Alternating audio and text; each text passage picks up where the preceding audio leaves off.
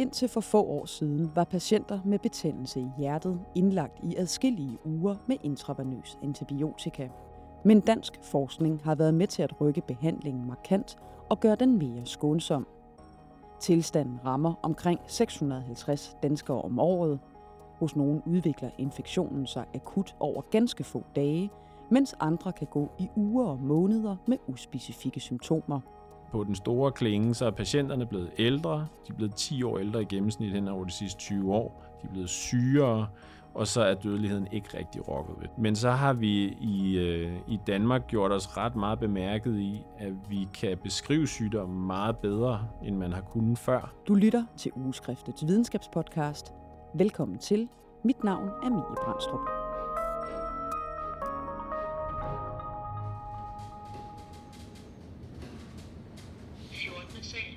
Emil Fosbøl er overlæge på hjerteafdelingen på Rigshospitalet og medforfatter på en ny statusartikel om endokarditis, en betændelsestilstand i hjertet, primært i hjerteklappen.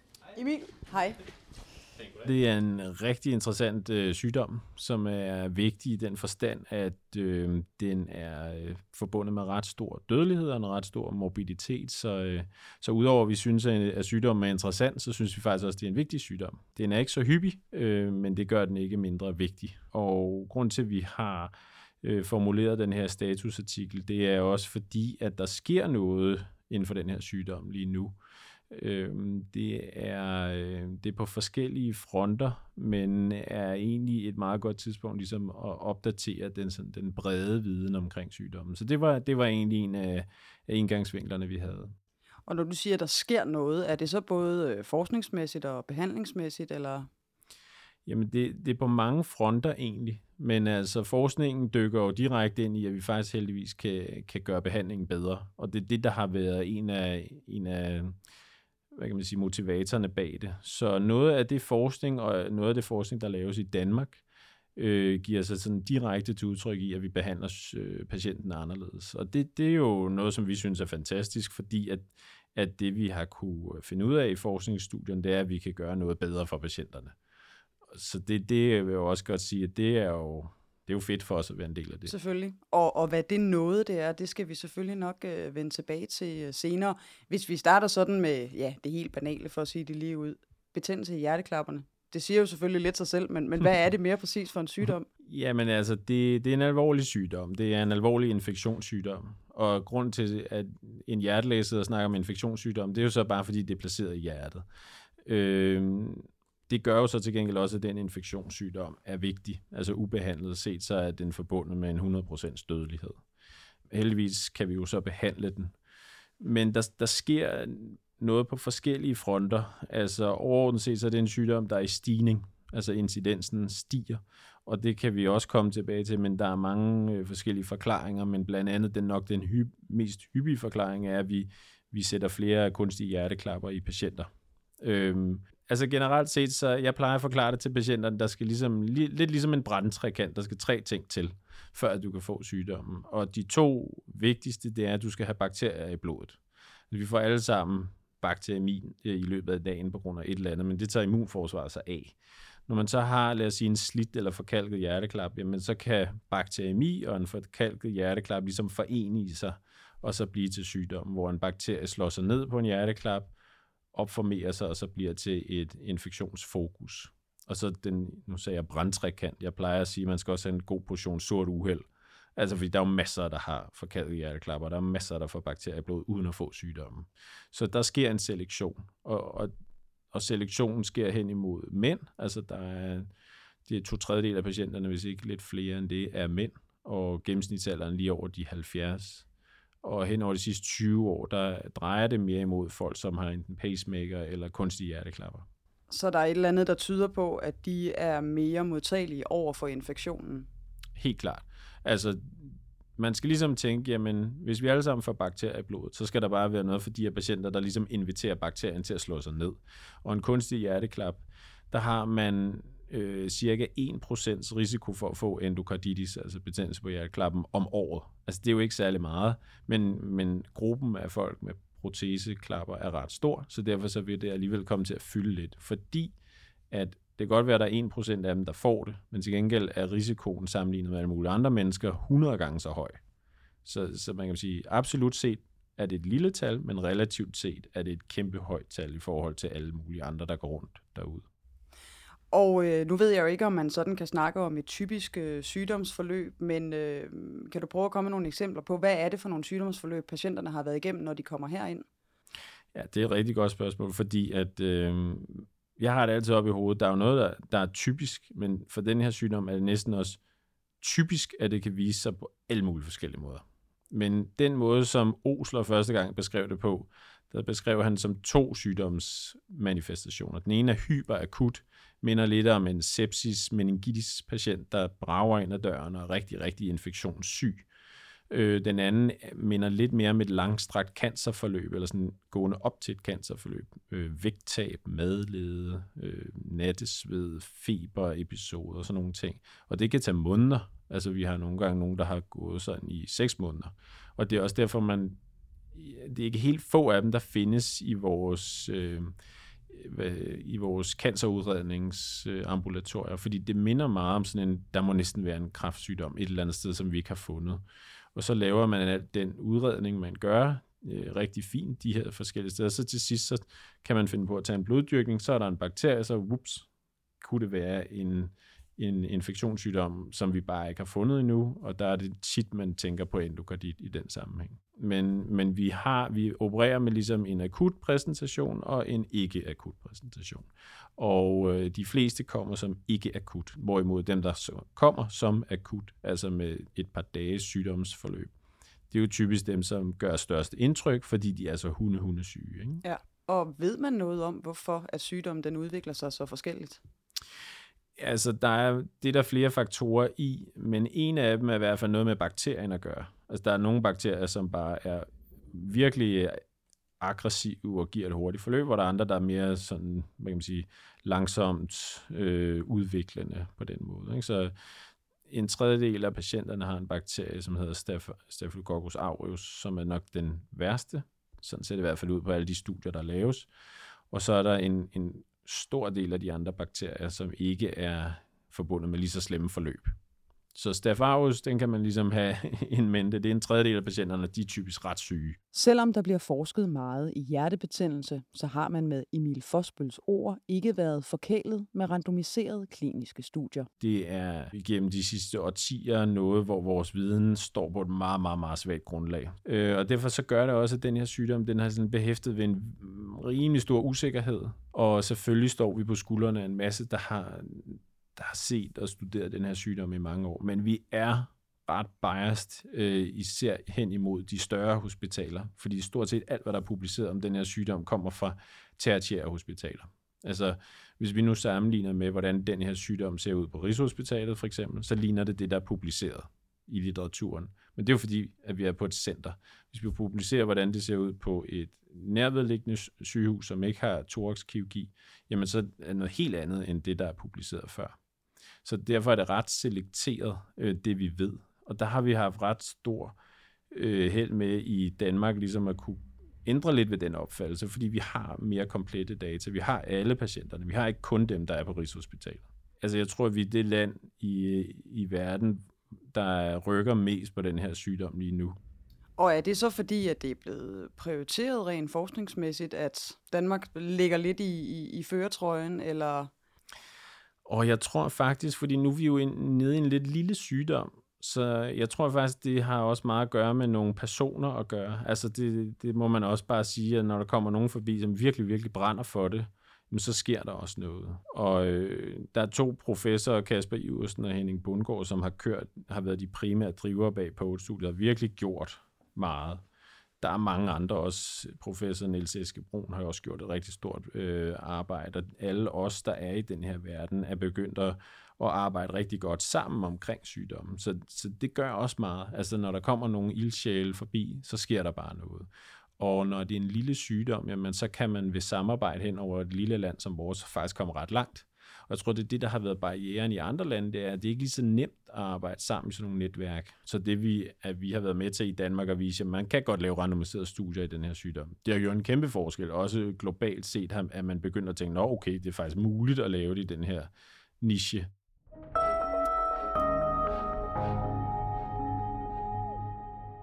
POET-studiet, som Emil Fosbøl nævner, blev publiceret i New England Journal of Medicine i 2018 og var med sine 400 kliniske patienter det største af sin art.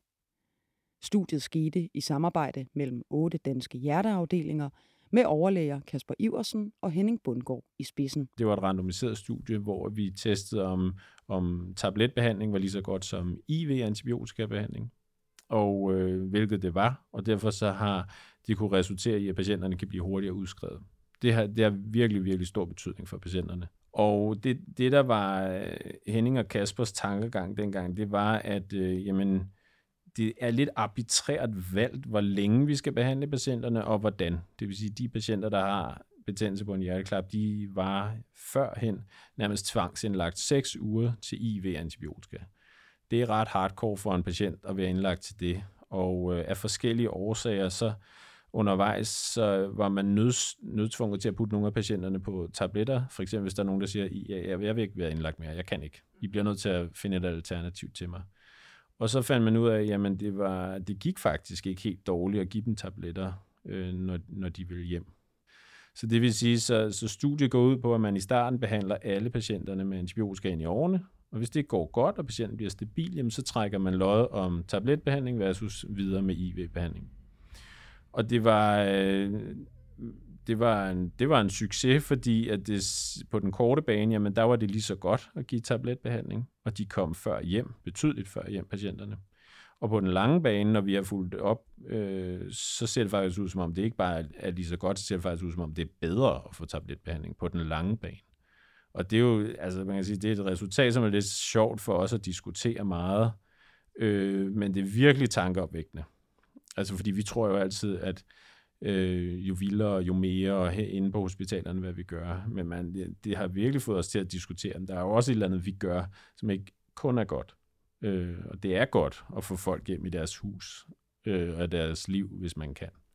Ja, jeg læste en uh, artikel uh, med uh, Kasper Iversen tilbage, da, da studiet ligesom var publiceret, og han sagde, jamen, altså det her, det går vi i gang med i morgen. Mm. Altså, så det var virkelig lidt af en, en, en landvinding at finde ud af, at man kunne godt øh, give øh, hvad hedder det, patienterne antibiotika i tabletform, uden at det i virkeligheden gjorde det helt store. Mm. Ja, altså omvendt set vil jeg sige, at det gjorde, et kæmpe, altså, det gjorde en kæmpe forskel, og vi har i Danmark indført det mere eller mindre øh, fra den ene dag til det andet, også fordi vi var jo så vant til i hele landet at køre studiet, så vi var vant til setup'et. Det har man på helt andre måder ikke lige så nemt ved i andre lande. Altså andre lande har, har ikke været gode til ligesom at tage imod det her POET-studie endnu, sådan rent implementeringsmæssigt. De synes, det er et fantastisk studie, men de har svært ved ligesom at kaste sig ud i at gøre det selv det kommer de til, fordi det kommer også til at farve de næste retningslinjer, der bliver skrevet. Øh, så tror jeg også, folk vil ligesom øh, kunne se, jamen der er en kæmpe gevinst ved det. Hvis vi lige sådan træder et skridt tilbage til den i går så en gamle behandlingsform, hvorfor var det det, der skulle til? Altså hvorfor skulle de være indlagt så længe, og så med ja, ja, antibiotika ind i årene, som du, du har beskrevet? Jamen altså, Trenden har været ved, at man i gamle dage øh, behandlede patienterne lang tid og helst ind i årene, hvis man kunne. Altså IV-behandlingen har ligesom øh, har været opfattet som, det er den måde, man er nødt til at behandle patienterne på, især hvis man har en svær behandelig bare infektion, som kan være en biofilminfektion på en hjerteklap. Det har man sagt, det skal have IV-behandling. Længden af det er, er noget arbitrær. Den er kommet sådan ind fra højre tilbage i 50'erne. Øh, hvor man har sagt, at vi tror, at 6 uger er, er den rigtige behandling, 4 til 6 uger. Øhm, og det, det vi så også begyndt at udfordre nu med selve behandlingslængden, men altså det er arbitrære valg, der er gjort i, i en god mening, for at patienterne skulle blive raske selvfølgelig. Ikke? Så med mange andre infektioner, der har man så lavet studier, der har vist, at vi kan godt behandle kortere og kortere tid, og med mindre og mindre IV-behandling også. Det har man vist for andre infektioner også. Så det her er jo, hvad kan man sige, mere øh, et mere bevis i, i trenden, der går imod, at patienterne behøver ikke lige så lang behandling. De behøver ikke være indlagt til de her IV-behandlinger. Og det vil jeg igen sige, at det er jo en kæmpe fordel for patienterne. Ikke? Man skal selvfølgelig sikre sig, og det har vi jo også gjort meget, det gør vi også meget i dagligt, at, at, at behandlingen så gøres ordentligt. Fordi selvfølgelig, vi har jo kontrollen i en vis grad, når patienterne er her hos os. Men når man er derhjemme, så skal man jo stadigvæk tage tabletterne, for ellers så kan det have nogle ret uheldige konsekvenser. Men det synes jeg egentlig, patienterne er gode til. Altså så længe man er god til at forklare dem, hvad det, det handler om, og det er vigtigt det her. Ellers så kender man jo godt også for sig selv nogle gange, hvis man har en bihulsbetændelse, så kan det godt være, at man kommer til at glemme de sidste to dages antibiotika går bare ikke rigtigt her. Altså det, her Nej. er man nødt til ligesom at holde sig til det. Ja. Øh, det kan godt være, at vi finder ud af, det har vi også sat i søen at finde ud af, om man overhovedet behøver at behandle så lang tid. Øh, men altså indtil vi ved det nærmere, så, så må man ligesom holde sig lidt stringent til det. Og hvis vi lige skal runde den del, altså når de så har været indlagt i et par uger og bliver udskrevet til sådan semi-ambulant øh, forløb og skal, skal tage medicin øh, hjemme, hvad, hvad er det for et setup, der ligesom er bag for at sikre sig, at, at de trods alt øh, har det så nogenlunde? Jamen der, man kan sige, så kommer de typisk ind et par gange om ugen, eller de kommer ind minimum to gange om ugen til stuegang. Det vil sige, så møder de ind i det afsnit, de lå i, de ser den samme læge, de ser den samme sygeplejerske, de får taget blodprøver, vi kontrollerer ligesom, at alt, alt går, som det skal. Vi udleverer medicinen, de får, øh, de får besked på at tage temperaturer, og altså de, de får fornemmelsen af, at de stadigvæk har en ret tæt kontakt til os. De ringer til os, de ringer ikke til alle mulige andre, hvis der er problemer. Og sådan kører man det på alle de hospitaler, ligesom har den her, den sidste del af behandlingen af endokarditpatienten. Ikke? Og det, det fungerer egentlig rigtig, rigtig godt. Det er utrolig sjældent, at vi egentlig har problemer med compliance, eller ikke et, altså, jeg synes, vi oplever et rigtig godt samarbejde med patienterne omkring det her.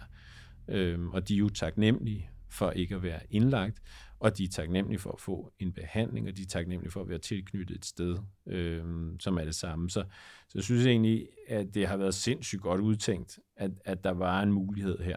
Og du nævnte også tidligere, at øh, patienterne sådan set har langt bedre af at, at komme hjem. Ved man noget om, hvorfor at Jamen, at de faktisk fik det dårligere, jo længere tid de var indlagt, for at sige det sådan lidt, uh, lidt små firkantet. Ja. Altså, det er jo vildt interessant, det der. Det er noget, vi har diskuteret meget. Jeg har ikke sådan det sort-hvide svar på det, vil jeg så sige. Men, men noget af det, som vi diskuterer, og noget af det, som også, øh, ja, også som øh, Kasper og Henning fra Poet-studiet tit henviser til, det er det der med, det kan have en betydning for, hvordan patienten har det, når vi sender dem hjem. Lad os nu sige, at man kommer hjem, når man er stabil til tabletbehandling, og så bliver man udskrevet med en øh, stok. Det er den metafor, der plejer at blive brugt i den her sammenhæng. Jamen, hvad hvis de nu ligger to uger mere på hospitalet, ligger i sengen, ikke på samme måde mobiliseret, det kan være, at ernæringen ikke er optimal, fordi de ikke får det, de plejer. Der kan være masser af ting. Så kan det være, at i stedet for, at de bliver udskrevet efter to uger med en stok, bliver de så udskrevet efter fire uger med en rollator. Og det kan jo godt være, at det ligesom har en betydning og, og spiller over i den måde, de så lever de, de næste seks måneder, om de kommer til at blive rehabiliteret lige så godt, eller om, om de ligesom kommer på den rette kurve. Og det, det kan være noget af det, altså hvor, hvor, hvor hårdt et gok i nøden de får herinde på hospitalet. Fordi der er ikke nogen klare mønstre i, hvad er det, der foregår på den anden side. Fordi det er ikke, fordi infektionen kommer igen. Det er ret sjældent, den kommer igen. Meget sjældent. Og der er ikke noget klart signal ud fra studierne eller fra vores praksis af, jamen er der nogle specielle dødsårsager, som er ophobet i dem, som kommer hjem øh, senere, eller er der et eller andet signal? Vi kan ikke rigtig finde det, og derfor så bliver det også sådan lidt nogle, nogle spekulationer om, at det nok er mange faktorer, og ikke kun det her med, om man kommer hjem til det. Der, der er et eller andet, vi gør, øh, som har en betydning. For 20-25 procent af de danske patienter er det ikke nok at modtage behandling med antibiotika. Her er en operation nødvendig. Men også her er man i gang med at undersøge, om nogle patienter helt kan undgå et kirurgisk indgreb. Og kirurgi i den her sammenhæng, det er jo en stor øh, omgang. Altså det er åben hjertekirurgi og klapudskiftning som udgangspunkt. Øhm, hvis, man, hvis man ligesom læser al litteraturen, der ligger, så, så i andre lande er det cirka 50 procent. Men igen, det kommer også tilbage på, hvordan vores viden er bygget. Fordi at, ja, hvis du tager vores data fra Rigshospitalet, ja, så er det halvdelen, der bliver opereret. Men det er jo bare ikke sygdommen som sådan. Sygdommen er også dem, som ligger på alle de andre hospitaler. Så 20-25 procent bliver opereret, og øh, generelt set for endokardit kan man blive opereret af tre årsager. Hjertesvigt, ukontrolleret infektion, det vil som regel være en absces, altså en absces til aorta, eller for øh, at beskytte patienten for embolier. Altså det vil sige, så er det faktisk en forebyggende hjerteklappeoperation, man laver, fordi noget af det infektionsmateriale, der sidder flagre på klappen, er man bange for at rive sig fri som en emboli. Og det er der jo ikke nogen, der har lyst til, men godt nok også grænseoverskridende at operere folk ind i hjertet for en forebyggende, altså en forebyggende operation. Det, det føles ikke særlig godt at sætte folk ned til det. Og derfor så det er også, øh, det er også noget af det, som vi er gået i gang med. Vi har taget initiativ til to store randomiserede undersøgelser lige nu, hvor det ene er på 2, og det andet er altså det, der hedder Asterix-studiet. Asterix angriber netop det her med, om man skal operere eller ej. Der er nogle patienter, vi er ret overbevist om, at dem skal vi operere. Vores viden er sindssygt dårlig, men vi er ret overbevist om, at vi skal operere øh, dem, der har hjertesvigt. En del af det, man bliver opereret for, det er jo så det her forebyggende for at få en, en, en emboli. Øh, og Asterix-studiet angriber lidt den her tanke, som vi har haft i mange, mange år, om at man øh, skal forebygge det ved en operation. Og det, som vi har oplevet her hos os, det er, at, at operation for endokardit, det er ikke en lille ting. Og derfor så øh, er Asterix-studiet et randomiseret studie, der skal helst have lige under 500 patienter, hvor vi så randomiserer til kirurgi øh, ja-nej. Det vil sige, at der er en rimelig stor gråzone, hvor vores viden ikke er god, hvor retningslinjerne hælder mod en operation, men vi, vi ved det ikke. Og, øh, og det har vi så i hele landet her hos os, sammen med samarbejdspartnere både i Sverige og i USA og i Holland. Der vil vi ligesom prøve at undersøge det ordentligt. Altså er kirurgi vejen frem for den her gråzone af patienter? Og, øh, og det er vi godt i gang med. Det er et rigtig svært studie, men det er også vigtigt. Altså det er vigtigt at vide, om, om sådan en stor operation er det rigtige at gøre. Men du kan godt forestille dig til, at patienterne har man kan sige, de har lidt svært ved at forene sig med tanken om, at man skal randomisere til noget så stort. Altså man siger til dem, du har en, en betydende sygdom, øhm, vi ved ikke, om du skal opereres eller ej ud for de data, vi har, men vi læner os mod en operation. Men hvad siger du til, at vi egentlig trækker lod om det? Og det er, det, altså, det er virkelig svært for folk at forholde sig til. Og det er kun de patienter, som er i risiko for at øh, få en, øh, en blodprop, altså det her, du beskrev med, at der var noget, der kunne rive sig løs og sætte sig fast. Ja, du skal tænke på det på den måde. Der er ligesom to yderligheder af skalaen. Ikke? Den ene yderlighed, det er dem, hvor klappen er gået helt fra hinanden. Patienten har hjertesvigt. Dem er vi rimelig sikre på, at de skal opereres. Vi ved det ikke, men vi er rimelig sikre på det. Den anden ende af skalaen, det er der, hvor klappen har et fuldkommen fint, der sidder kun en lille bitte smule fnuller på. De skal have medicinsk behandling, ikke noget med operation. Så er der gråzonen indimellem, hvor klapperne er øh, let til medium ødelagte, eller der sidder en stor dims og flager på mellem 1 til 3 cm. Altså af infektionen? Ja. ja. Og, øh, og i den gråzone, det er dem, som ligesom kan være med i studiet. Så der, hvor klappen ikke er gået helt i stykker, men hvor der sidder en rimelig betydelig øh, vegetation, som vi kalder det, og, og flager, som kan rive sig fri. Og det er mellem 1 og 3 cm. Det er dem, vi randomiserer.